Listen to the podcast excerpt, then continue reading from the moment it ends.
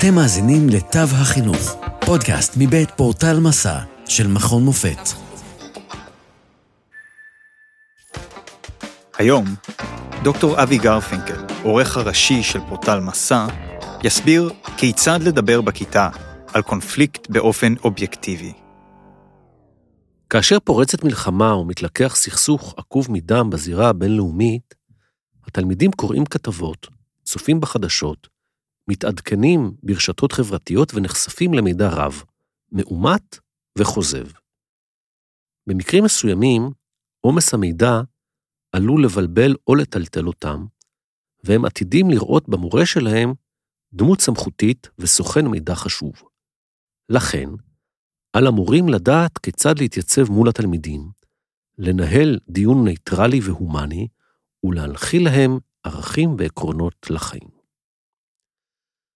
סכסוכים פוליטיים הינם מטבעם נושאים מורכבים, טעונים ואמוציונליים. בטרם ישוחח המורה עם תלמידיו, חשוב מאוד כי יכיר בתחושותיו ובנטיותיו כלפי ההתנגשות הנידונה. לא מצופה מהמורה להתעלם מלבטיו הפנימיים, אבל בהחלט רצוי לווסת רגשות, להציג מידע בצורה מאוזנת, להוביל דיון מתורבת ולהימנע מלהציג דעות אישיות כפתרון בלעדי או כאמת אבסולוטית. במקרה בו חש המורה מתח בבואו לדבר על הנושא, רצוי שיכתוב את רגשותיו, חששותיו והשקפותיו על דף, או ידבר עם בן משפחה, עמית או חבר, בטרם יעמוד מול כיתתו. כמו כן, על המורה לזכור כי הבעות פנים ומחוות גוף עלולות לחשוף את דעותיו ותחושותיו. לרוב, אירועי מפתח של קונפליקטים פוליטיים עקובים מדם מוצגים לציבור בכלי התקשורת או מופצים ברשתות החברתיות באופן דרמטי, מטלטל ואף מתסיס. קווי העלילה משתנים ומתיישנים במהירות, ומטווחים לצופים כחדשות מתפרצות או כתפניות פתאומיות. לכן, על המורה יהיה לבחון היטב את המידע, להסתמך על מקורות מידע אמינים בלבד, להקנות לתלמידיו מיומנויות גלישה בטוחה, ולהשיב לעצמו על השאלות הבאות. אחת, מקור. מניין מגיע המידע? האם מדובר במקור עיתונאי חף מאינטרס? האם מדובר בפרופיל פרטי ברשת חברתית? זמן. מתי פורסם המידע? האם הנתונים עדיין רלוונטיים? במקרה שמדובר בחדשות מתפרצות, האם מידע הוצלב ואומת? על רקע זה, תאגיד החדשות BBC מציע שירות בשם Reality Check, אשר מסייע לגולשי רשתות חברתיות לבחון את מידת המהימנות של המידע המוצג בתקשורת ולהפריך מידע כוזב. כך, המורה יכול, במהלך השיעור, ללמד תלמידים לבחון אמינות של מידע אינטרנטי ולהזכיר להם לא לשתף או לא להפיץ מידע בלתי הולם, לא ללכת שבי אחר פרסומים מפוברקים, להישמר מאלימות מילולית במדורי התגובות ולהימנע מבריונות רשת. כאשר מתחוללת מלחמה, בקרב התלמידים מתעוררות שאלות. סקרנותם גוברת וחלקם אף חשים תמיהה, כעס, בלבול או דאגה. סביר להניח שהם נחשפים בביתם לבליל של מידע, חלקו סותר. כדי לפרק את הרגשות הללו, ראוי ליצור בכיתה מרחב נוח ופתוח לדיון, להבהיר כי הרגשות שלהם טבעיים ובריאים, לאפשר להם להביע דעותיהם ורעיונותיהם, ולהימנע ממתן מידע עודף.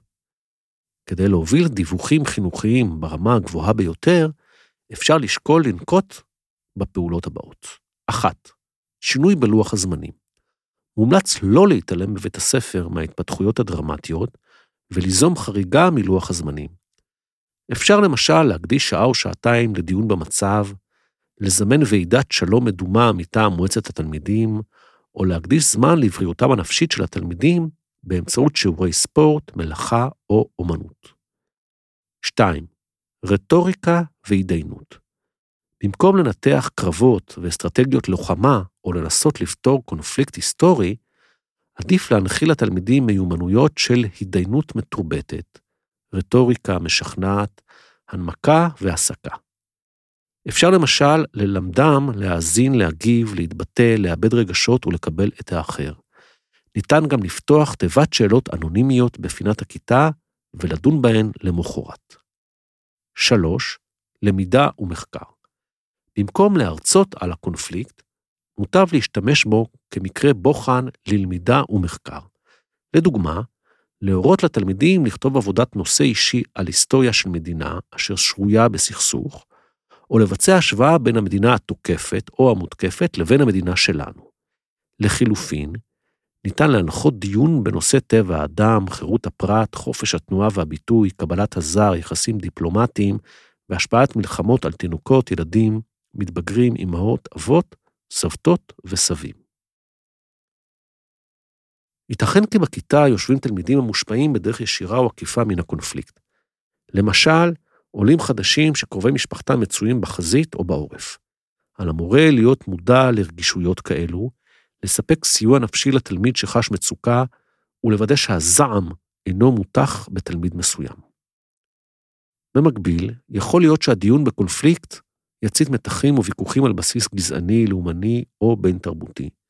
לכן, בטרם נשוחח על אירועי המלחמה, חשוב לדון בערכים ההומניים והסובלניים המנחים אותנו בזמן הדיון, ובשמירה על כבודם של חברינו לספסל הלימודים.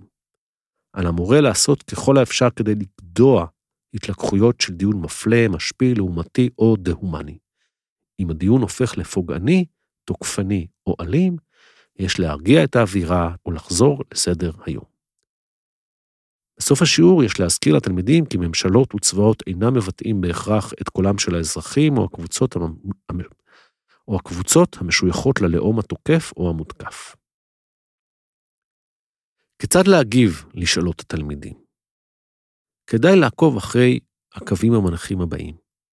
אחת, להשרות תחושת ביטחון, גם אם הנושא בעייתי, עודדו את התלמידים לשאול, גרמו להם להרגיש בטוח בכיתה והביעו אופטימיות לגבי קיצה המיוחל של המלחמה. 2. שאלות ללא מענה. מקובל והגיוני שהמורה אינו יודע את התשובה.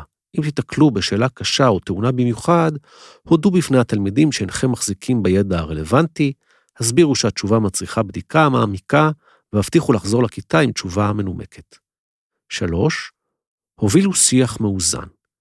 יש לעודד השמעה של מגוון דעות ולהימנע מדיון חד-צדדי או מהגדרת צד צודק או מדמוניזציה של המדינה האחרת.